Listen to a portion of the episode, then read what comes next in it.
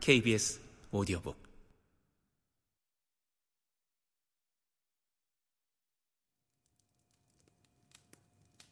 그런데 자네 얘기는 다른 사람들이 직접 모든 것을 목격하고도 단서를 잡지 못한 사건을 자네가 방에서 한 발짝도 움직이지 않고 해결할 수 있다는 거야? 그래. 그런 일에는 내가 직관을 좀 가지고 있거든. 때로는 사건이 좀 더 복잡한 경우도 있어.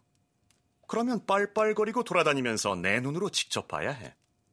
그러니까 나한테는 사건에 적용시킬 수 있는 남다른 지식이 꽤 있어서 그것이 신통하게도 사건을 해결하는데 썩 도움이 되지. 자네가 경멸한 저 글이 바로 그런 추리의 법칙을 다룬 건데 그게 실제로 내가 일을 하는데 아주 요긴하게 쓰인다네. 내게 관찰은 제2의 천성이야. 우리가 처음 만났을 때 자네가 아프가니스탄에서 왔다고 내가 말하자 좀 놀란 것 같더군. 보나마나 누구한테 들었겠지. 천만에. 자네가 아프가니스탄에서 왔다는 것을 나는 바로 알아봤어. 오래된 습관 덕분에 일련의 생각이 번개같이 뇌리를 스쳐 지나갔고 중간 단계는 의식할 것도 없이 바로 결론에 이르렀지. 음. 하지만 여러 단계를 거치긴 했어.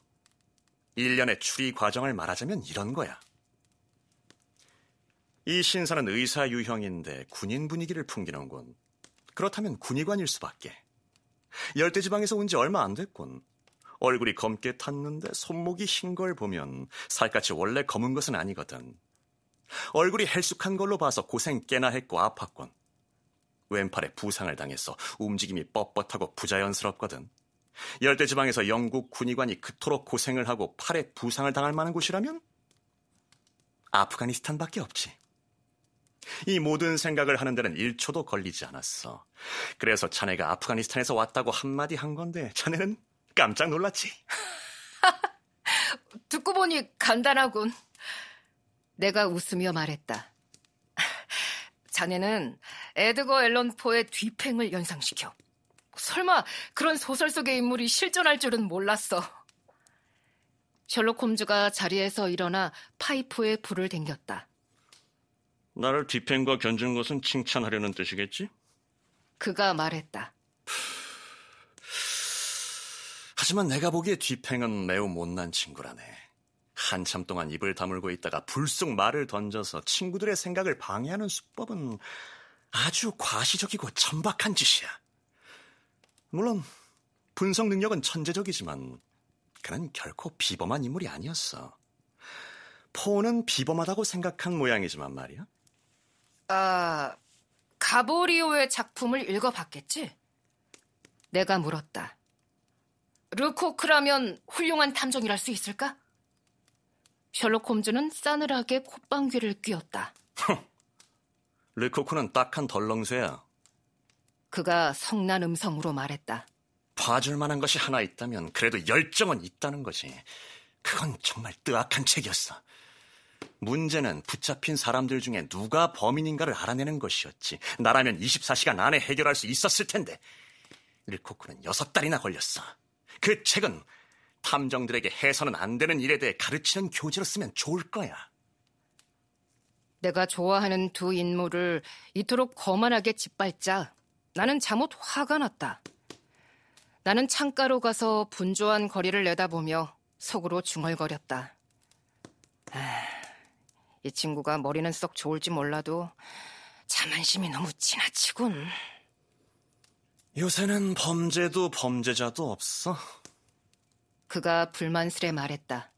그런 마당에 전문적인 두뇌가 있어봐야 무슨 소용이 있겠어. 나한테는 이름을 날릴 만한 두뇌가 있다는 것을 난 알아.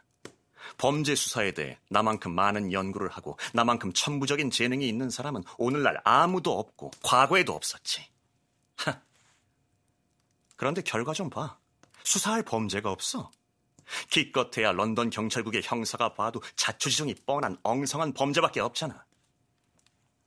나는 거만하기 짝이 없는 그의 말에 더욱 화가 치밀었다. 차라리 화제를 바꾸는 게 나을 것 같았다. 아, 저 친구는 뭘 찾고 있는 거지? 길 건너편에 건장한 사람을 가리키며 내가 물었다. 평범한 옷차림의 그 남자는 천천히 걸어 내려오면서 열심히 두리번대며 건물 번지수를 살펴보고 있었다. 큼직한 푸른색 봉투를 들고 있는 것을 보니 그것을 전해주려고 집을 찾는 모양이었다. 음, 퇴역한 저 해병 하사관 말이야?